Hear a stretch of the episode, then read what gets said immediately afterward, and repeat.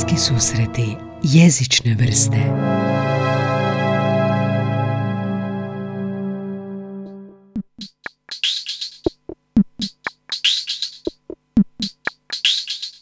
Dobrodošli u još jednu epizodu e, serijala Kako učiti, odnosno ne učiti strani jezik. Ova epizoda zapravo je malo spontana jer uzeo sam ispravljati studentske radove i sada mi ih već dosta i odlučio sam napraviti pauzu tako da snimim podcast koji nisam ni planirao ili će imati neki glavu i rep, nego će više biti prepričavanje priča, anegdota i primjera sa tečajeva stranih jezika koje ja vodim. Ovu epizodu primarno vidim namijenjenu onima koji samostalno rade jezik, ali isto tako i za početnike predavače ili one koje možda drže instrukcije iz nekog jezika zato što imaju dovoljno znanja tog jezika, ali nemaju možda dovoljno metodike i treninga kako podučavati jezik. Ili za sve one koji traže nekako svježu metodu, provjerenu koju neko zapravo autentično koristi i za koju je plaćen. Tako da ću prepričati malo anegdote kako podučavam primjerice present continuous ili brojeve ili sate ili kalend, uh, kalendar, odnosno datume, uh, na način da koji cijelo vrijeme inzistiram da je bitan, to je kroz govor i kroz kontekst. Pa idemo početi. Pa evo kako ja podučavam brojeve. Recimo da učite jezik od nule i brojevi su vam novi, bio to njemački, e, engleski, španjolski, italijanski, bilo koji. Za jezik imam Uh, bingo igricu koju sam naručio putem konzumovog one klika trgovine. To mi je onako kao malo loto. Imate mali krug u kojem su 100 brojeva na malim kuglicama, kao da igrate loto. Stavljaju se unutra u, u taj bubanj, zatim se taj bubanj vrti i u nekom trenutku bubanj izbacuje broj koji onda stavljate na zato predviđeno mjesto, znači broj 57 na broj 57 i tako onda polaznicima čitam broj. Mi igramo loto, oni moraju zapisati brojeve koji su čuli, neka ne smiju ni pisati, nego moraju pamtiti to je sad malo već naprednije, ali na početku pišu brojeve koji su čuli i zatim mi ih ponavljaju da, mi, da, da se uvjerim da su dobre brojeve dobili. I tako dok god se greška ponavlja, a, ispravljamo te brojeve. Taj bingo je 80-70 kuna i zaista je zgodan i kada sam pohađao tečaj uh, hrvatskog znakovnog jezika, nama je voditeljica imala taj bingo, tako sam, tako sam se i zaljubio u tu igru, napravicu i zato sam je naručio sebi za tečaj. Učinkovita je onako privuče pozornost i imate odjednom osjećaj zašto uopće, gdje su ti brojevi koje učimo. morate znati da kad učite tako nešto jednostavno kao brojeve, nije samo dovoljno znati na pamet 1, 2, 3, 4, 5 i nije baš učinkovito uh, tako usvati broj, jer broj mora imati neku svrhu. Zašto jedan, čega je jedan, koliko je jedan, jedan sati, jedna kuna, jedan loto broj. Znači treba postojati neki kontekst u kojem koristite taj jezik. Ako recimo vam fali taj kontekst, možete uvijek uzeti kockice za jam, to je isto što nešto koristim.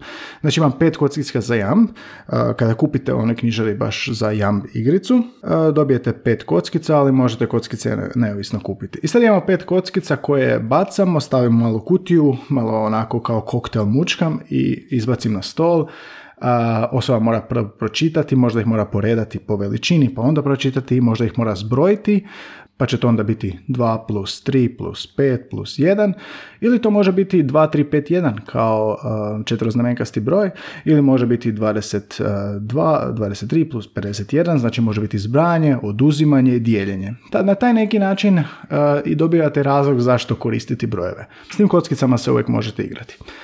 Kad smo već kod tih brojeva uh, i kad smo ih usvojili, barem prvih 30, onda se možemo baciti i na datume i na sate. Ajmo prvo malo o satima. Za sate je jako važno da ih ne učite imaginarno u glavi, uh, dobro ih je slušati kada neko kaže koliko je sati pa vi zapisujete ili prepoznajete na slici koji je to sat, to nije uopće loše.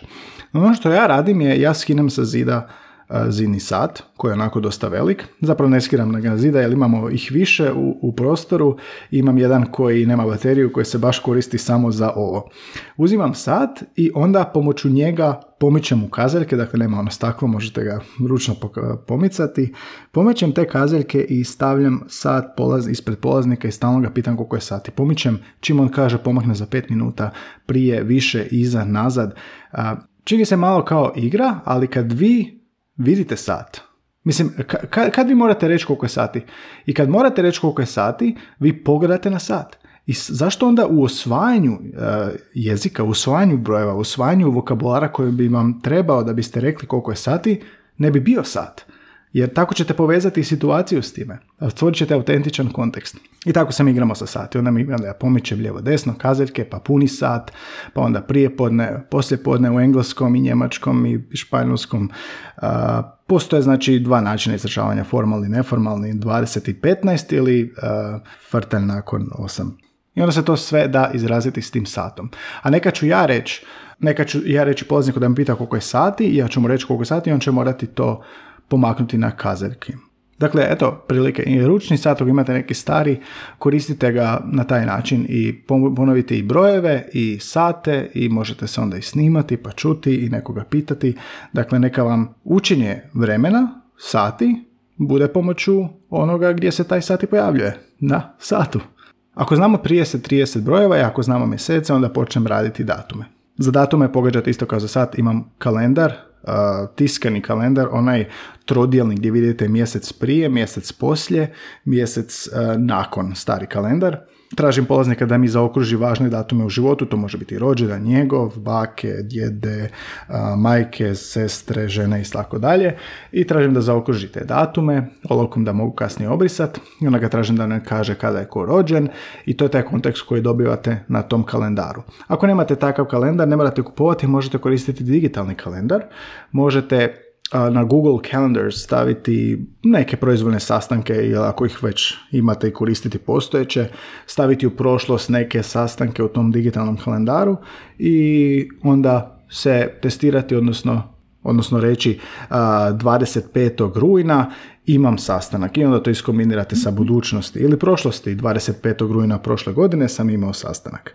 Dakle, i u oba slučaja vi pipate nešto, imate kockice, imate zidni sat u rukama ili imate kalendar u rukama. To je onaj što sam pričao u drugoj epizodi ovog serijala, taktilna metoda i potreba za, za da nečim dirate, da imate osjećaj, da nešto vidite vizualno, da nešto čujete, čak i onaj bingo čujete kako se vrte kuglice i to vam puno značajnije ostaje u pamćenju i i stvaramo taj, a u trećoj epizodi sam govorio o kontekstu, a kontekst je taj što zapravo vidite vrijeme na onom primjeru gdje se zapravo i koristi kalendar, datum na kalendaru i sat na zidnom satu. Kada smo kod ovih kalendara i sastanaka, ako se radi o digitalnom obliku, tu u engleskom dosta koristim ovaj um, present continuous oblik za budućnost za dogovore. Tipa ako imate uh, kalendar na mobitel, onda bih pitao polaznika, reci mi što radiš idući tjedan. Znači, pa će on reći, on Monday I'm meeting Frank at 7. Znači, imat ćemo continuous za dogovore. Jel? I korisno je zato što svako kad opisuje kalendar opisuje ime osobe koje se sastaje, vidi se vrijeme, a taj oblik vremena se koristi baš za to. U kime se nalaziš i uvijek govorimo i kada. Kada radim praktične situacije, a pod praktičnim situacijama jezičnima smatram što bi najviše trebalo da se sad nađete u toj zemlji, da putujete u toj zemlji, to su ono pozdravljanje na kodu, kupovanje karte, pitanje za upute, restoran, kava i slično. I tu uvijek volim raditi naručivanje kave jer smatram nekako da to kad idete u strane zemlji najčešće kao turist ili poslovno to ćete sigurno raditi. Pa imamo dvije verzije. Imamo verziju gdje dolazite u kafić kao što je Starbucks, odnosno gdje naručujete za pultom kavu za ponijeti ili za, za, za to mjesto, ali na način da vi dolazite naručivati, jer ne da konobar dolazi vama. Ja na ploči imam a nekad i poster gdje, su, gdje je nekakav meni, gdje piše espresso, pa piše onako single, double ili regular large i onda se vidi razlika u cijeni, veličini i na taj način odigravam cijelu ulogu, odigravam scenu u kojem je polazni gost, a ja sam konobar. Prije toga naravno prođemo malo slušanje, vidimo primjer kako to izgleda. Na YouTube imate takvih primjera, samo pišete coffee order dialogue ili na svom jeziku kojem učite. I onda opet ste stvorili taj neki vizualni kontekst i simulirali ste neku autentičnu situaciju u kojem polaznik zapravo mora naručiti kavu i on dolazi, to je sve simulirano, doslovno ulazi u moju prostoriju gdje podučavam i dolazi ispred mog stola gdje, gdje, gdje radimo i taj stol izigrava blagajnu.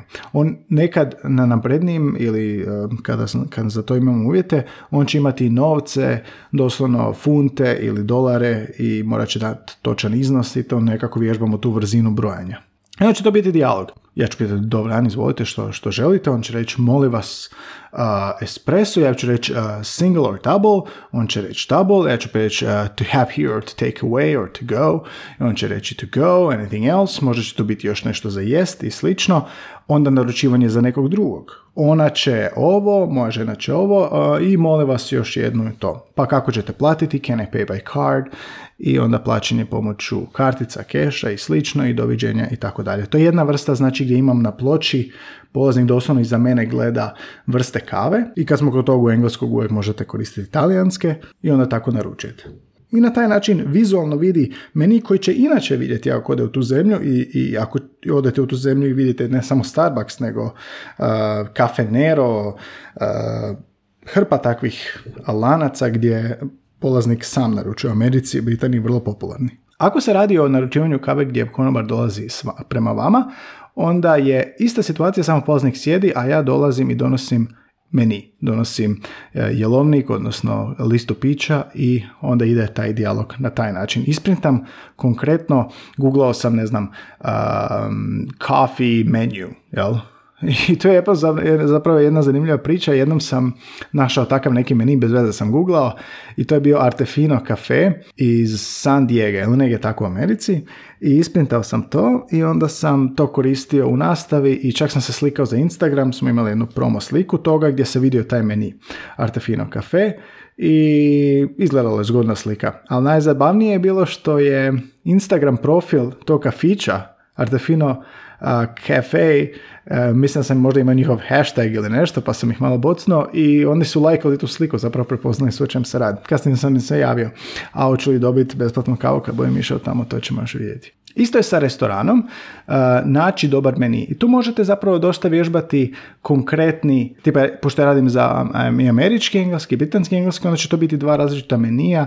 Recimo američki diner nije, neće biti isto kao neki restoran u Londonu i napravimo te razlike, ali one fraze su iste dolazim, ja sam konobar, sve ponavljamo više puta i primjenjujemo autentično. Znači, ako me krivo nazove, krivo mi se obrati, ja neću doći, ako je neljubazno, to ćemo istaknuti i to mora biti savršeno određeno kao da je autentičan restoran. Kako znam kako je autentičan restoranu? Pa odem nekad u taj restoran u Americi i Londonu i onda znam što se događa osim što je tako u materijalima ili osim što je tako na YouTube-u. Sad mi pada još nešto na a to je budućnost. U engleskom postoji taj jedan oblik planova za budućnost sa going to. Um, I ovo je, nije moja ideja, to sam ukrao iz knjige uh, English File, gdje u jednoj lekciji na osnovnoj razini imate tarot. Osoba dolazi kod tarot vidovnjakinje i ona izlači karte i proliče budućnost. I onda sam ja naručio tarot karte s jedne stranice i samo ih koristim za nastavu, dakle nikakvo, nikakve predviđivanje budućnosti, ali dajem polazniku isto na taj način da se igra vidovnjaka, odnosno uzima karte i gata mi što će se dogoditi. Onako izvuče jednu kartu pa je na njoj, ne znam, konj, na, drugom kartu, na drugoj karti je aktovka i na trećoj karti je, ne znam, srce. I onda će mi polaznik reći you're going to meet a, a, a new love, kao recimo srce, ili you're going to have a pet, jel? I taj going to kroz neko predviđanje i takav kreativan način omogućuje polazniku da zapravo nekako vizualno i kroz igru lakše usvoji taj going to za nečije ono predviđanje ili plan ili igru. Sada se vratim malo na present continuous. Kao što sam rekao, ovaj podcast neće imati nikakvog redoslijeda, nego doslovno oluja mojih ideja i tog svijesti. No kod present continuous u engleskom, a i u španjolskom isto postoji nešto što odražava trenutno vrijeme u odnosu na uobičajeno vrijeme, dok u njemačkom recimo ne. Ja polaznika postavim pred prozor svoje škole i pitam ga da mi objasni što se vani sada događa.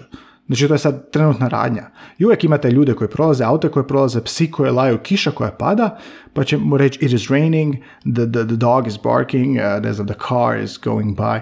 Imat ćete konkretne situacije koje će polaznik vidjeti da se sada događaju, vidjet će radnju, znači vizualno i čuti će nekad i shvatit će da je to nešto što se opisuje sada. Umjesto nekakvih praznih listića sa nekim formama, vi ćete polazniku pripremiti doslovno primjer gdje se to vrijeme upotrebljava. Neka ću, ako nemamo nikog vani, ja ću glumiti nešto. Ja ću pantomimom pokazivati nešto i tražit ću polaznika da mi objasni šta ja radim.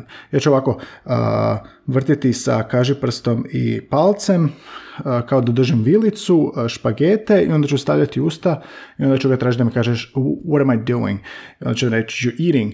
Ja ću reći da li što, what am I eating? I onda breakfast, zapravo ovaj spaghetti. Ali neću, neću mu reći ništa, nek će stalno morati kroz pantomimu pogoditi. Sad mi još jedna stvar na pamet, a to su neizdana pitanja, tehnika koja se da primijeniti i na mnogo drugih stvari. Kod neizravnih pitanja u engleskom i njemačkom jeziku barem imate taj neobični redoslijed riječi. Recimo u izravnom pitanju imate predikat ispred subjekta će reći hoćeš li doći? Are you going to visit me? Znači hoćeš li me posjetiti? you ask me if I'm going to visit you, imate subjekt predikat u odnosu na izravno pitanje koje ima predikat subjekt. Kod toga je važno da polaznik, odnosno onaj kojeg podučavate ili ako sami učite, da probate ponoviti ono što ste čuli i onda odgovoriti na to što vas je pitano. Tipa recimo ja ću polaznika pitati what's the time? I onda će on morati reći aha, you're asking me what the time is. Pitaš me koje, je sati i onda će on morati komentirati kako to odgovara. Reći će I'm going to tell you what the time is i onda će reći uh, the time is this. Može biti to kombinacija s perfektom. Bio si me pitao što si, you asked me what the time was and I told you that the time was this. I, i tako na neki način kroz to ponavljanje uh, onog što smo čuli, ali ponavljanje naglas, zapravo vježbate malo više i govor. Onda recimo koji koja koje, pogotovo u njemačkom, that i das, znači odnosne zamjenice, ili who, which, whose, uh, that u engleskom, uh, vam je korisno igrati igru tabu. To se radi o tome da jedna osoba ima nešto na slici što mora objasniti drugoj osobi bez da kaže što je doslovno na toj slici. Pa recimo dobijete sliku mačke i onda ćete vi drugoj osobi reći to je životinja koja kažem ja. Jel? Eto, banalan primjer. I onda taj koji, koja, koje. Makar ne mora to samo biti koja, koje, koje. Nije to jedini autentičan način objašnjavanja. Može to biti ova životinja kažem ja ili ovu životinju imaju ljudi doma. Znači, načina konverzacije, objašnjavanja nekoj drugoj osobi.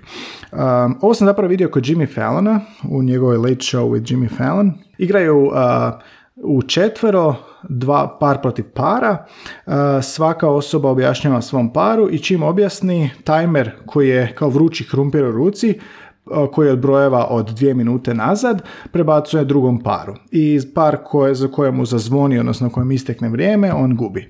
I to recimo u grupi možete raditi, ali mislim možete i samostalno vježbati jer taj neki vremenski pritisak vam daje to nekakav adrenalin i raš i odnosno potrebu da zapravo nešto odradite ne samo točno nego i brzo. I to recimo ako radite u paru ili ako radite na tečaju, to je recimo zgodna stvar i onda je možete u kineskoj trgovini kupiti one pješčane satove koji ističe vrijeme ili jednostavno na mobitelu koristiti timer. I te slike, ja dosta imam didaktičnog materijala iz trgovine koja se zove Flying Tiger. Znači, te trgovine nema kod nas, ali ima gotovo svim zemljama u Europi gdje sam bio, samo nema kod nas.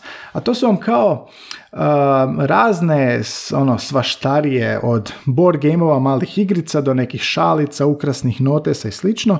I puno takih igara za djecu sa slikama mačaka, pa ne znam, morate nešto objašnjavati, pa nešto tipa igra pogodi tko, pa imate onako onu traku za, za staviti kartu na, na glavu, ono što smo zalijepili inače postitove na glavu pa smo se igrali u busevima. Tako da ako budete ikad išli u tu zemlju, kupite si te neke igračke i možete to iskoristiti za učenje. I kad sam već spomenuo to za glavu, to koristim za vježbane pitanja. Znači u Flying Tigeru sam kupio baš tu igru pogodi tko, i sa zanimanjima. Imate kartice, 30 kartica, svaka kartica prikazano jedno zanimanje, vizualno znači imat ćete možda onako, neće pisati čistačica, ali imat ćete kantu, imat ćete moću krpu i rukavice. Biće jasno da se radi o čistačicama. I dobijete dvije trake koje stavite oko glavu sa onako ima umetkom gdje možete staviti tu kartu da osoba nasuprot vas vidi. I dobijete i prazne kartice u kojem možete sami našarati. Tu igru Pojedit kod koristim za pitanja. Jesam li muško? Pomažem li ljudima? Radim li sa životinjama? Nosim li uniformu? Imate taj MI, uh, bin ich na francuskom ili zapravo redoslijed riječi vježbanje i onda druga osoba govori da ili ne. To možete modificirati, to mogu biti zanimanja, može biti svašta drugo, može biti radnja, može, mogu biti boje i onda ono, jesam li na majici, jesam li na stolu, nešto u sobi, tako da ta igra je zgodna, to možete relativno sami napraviti. Samo da objasnim, dakle, igra, igra pogodi tko je, a, pogađate ono što vam je na glavi, osobi nasuprot vas, ona pogađa što je na njenoj glavi, a pita vas za informacije o tome što je na glavi, s tim da vi morate samo odgovoriti, možete samo odgovoriti sa da ili ne. Tako da je to zgodna igra za vježbanje jezika. Evo, evo, to su bili neki primjeri kako radim na tečajima. Nisu uvijek ove slučajeve i ne idu uvijek sa svima tako, ali vidite da ni jednom trenutku ne koristim papir i ploču na taj način da neko prepisuje sa ploče, ne piše, piše neke riječi ili piše neke ne znam, riječnike svoje male ispunjuje ili, ne daj Bože, zadatke sa prazninama. Čak i ovaj Present Continuous u idućoj epizodi ću za svako vrijeme pokazati takvu vizualnu aktivnost koju provodim da bi neko naučio osnove te gramatike. Dakle, ja na gramatiku ne radim pomoću radnih listića i gramatiku ne radim eksplicitno kao sad se to zove present continuous. Ja svojim polaznicima nikad ne kažem gramatike kako se zovu glagolska vremena. Nema uopće razloga zašto bi neko zvao, znao zašto, što je present continuous. nema uopće potrebe i ako se neko ne slaže sa mnom, neka mi se slobodno javi pa možemo organizirati debatu. Ali ako a prosječni Amerikanac i Englez ne zna što je present continuous, zašto bi mi znali? Ono što je bitno je da ga mi znamo koristiti. I sve ove metode idu baš na to, naučiti vas koristiti jezik, a ne pričati o jeziku. Evo, to su bile neke metode. Danas u mojem ovom spontanom izljevu između dva ispravljanja studentskih eseja. Metode zasnivane na metodama koje provodim na svojem tečaju jezika gdje provodim individualne sate, e, predajem engleski i njemački i ne volim riječ predajem jer zvuči kao da predajem povijesne činjenice, pa ću reći podučavam jezikom, odnosno ubrzavam proces usvajanja jezika. A, svaki tjedan ću ovako u četvrtak donositi ili neke savjete kako učiti samostalno jezik ili jednostavno prepričavati događaje, anegdote sa mojih tečeva, ne bi li to i vama neki način pomoglo i ne bi smo se možda uključili u dijalog u vezi učenja jezika, kao što sve s nekima već jesam. Dakle, pratite me na SoundCloudu, bliski susreti jezične vrste, ponedjeljkom dolaze gosti s kojima pričam o jeziku i to možete isto vidjeti na SoundCloudu, a četvrtkom samostalno ja sa svojim savjetima. Dostupan sam na SoundCloudu, na Google Podcast, Apple Podcast i svim ostalim kanalima koji onda povlače od tamo, tako da se možete pretplatiti na bliski susreti jezične vrste. Pronađite nas na društvenim mrežama, Facebooku, Twitteru i Instagramu bliski susreti jezične vrste. Javite se, pitajte nešto što vas zanima u vezi učenja jezika, kao što sam u prošloj epizodi napravio, odgovorit ću na ta pitanja, odnosno prikupit ću ta pitanja pa ću napraviti baš epizodu samo za to. I bit će mi drago čuti ako slušate ove podcaste i što vas zanima, u kakvom se stadiju učenja, jeste li iz hobija više učenju ili se bavite podučavanjem ili dugo već učite jezik.